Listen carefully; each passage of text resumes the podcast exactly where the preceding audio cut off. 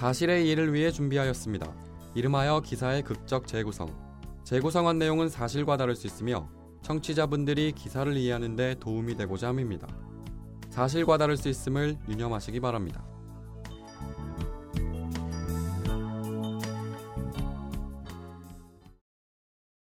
법무장관님, 경찰 특공대 준비되었습니다. 명령하시면 교도소 내로 진입하겠습니다. 죄를 지은 수감자가 왕처럼 살고 있다니 용서할 수 없습니다. 제수들을 비롯해 관련 교도관까지 전부 잡아들이세요. 네, 그럼 시작하겠습니다. 대원들 안전에도 만전을 기해 주시길.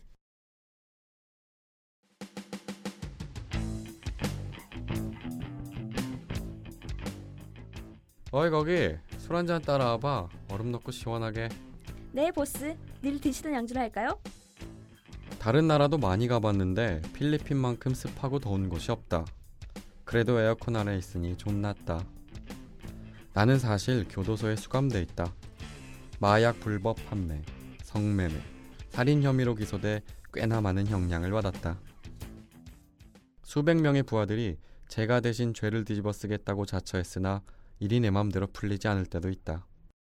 돈 몇 푼 쥐어주면 될 줄 알았던 검사 자식도 미친 개처럼 끝까지 물고 늘어져 결국 형을 선고받고 이 교도소로 오게 됐다. 세상과 단절되어 내가 읽어놓은 사업과 내 힘이 떨어져 나갈 것 같았다. 교도소에 가도 부하들에게 명령하면 된다고들 생각하지만 눈앞에 보이는 호랑이가 사라지면 새로운 녀석들이 그 자리를 차지하려고 싸우기 마련이고 결국 조직은 무너진다. 내가 살아온 세상은 힘이 있으면 돈이 생기고 돈이 생기면 그것이 곧 권력이 됐다. 그렇게 나는 먹이사슬 최정점에 섰는데 그걸 포기할 순 없었다.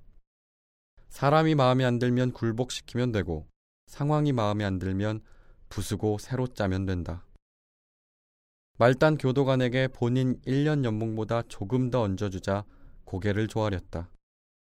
그렇게 한 명씩 포섭해 올라가 교도소장에겐 집과 차를 보태주자 감사의 악수를 청했다. 그때부터 빌리비드 교도소를 내 빌라로 만들기 시작했다. 공사업체를 불러 작은 집들을 몇 채 지었다.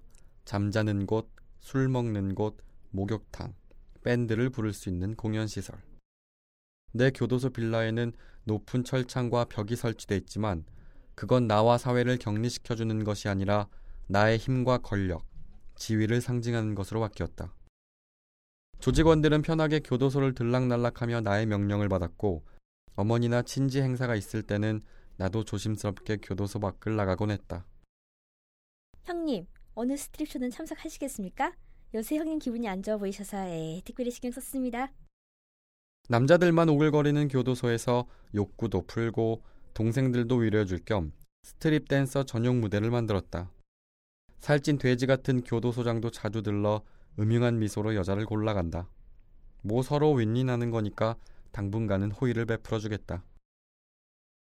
간혹 이런 잡스러운 생각이 들 때가 있다. 내가 감옥 생활을 하고 있는 건가? 경찰에 잡혀 치욕스럽게 법원으로 끌려갔던 건 기억이 나는데 그게 꿈이었던 건 아닌지. 밖에 있을 때와 다를 바 없이 왕처럼 대우받고 호화롭게 살고 있으니 드는 생각일 것이다. 다른 사람은 상상도 못하는 이 현실이 깨질 일은 없을 것이다.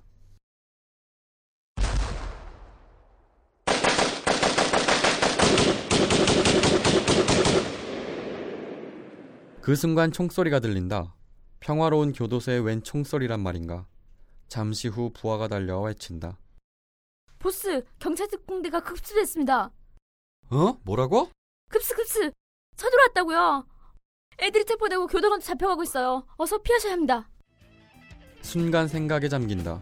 차를 타고 피해야겠다는 생각도 들고 집 밖으로 도망가면 되겠다는 생각도 들었다. 그러나 이내 나는 행동을 멈춘다. 어디로 피한단 말인가? 여기가 교도소인데.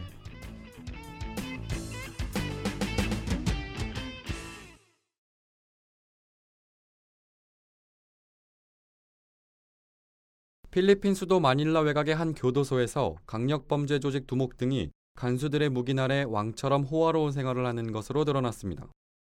AFP 통신은 경찰 소식통을 인용해 중무장한 경찰 특공대가 감옥 내 마약 조직이 활동 중인 것으로 알려진 마닐라 외곽의 빌리비드 교도소 단지를 급습했다고 전했습니다.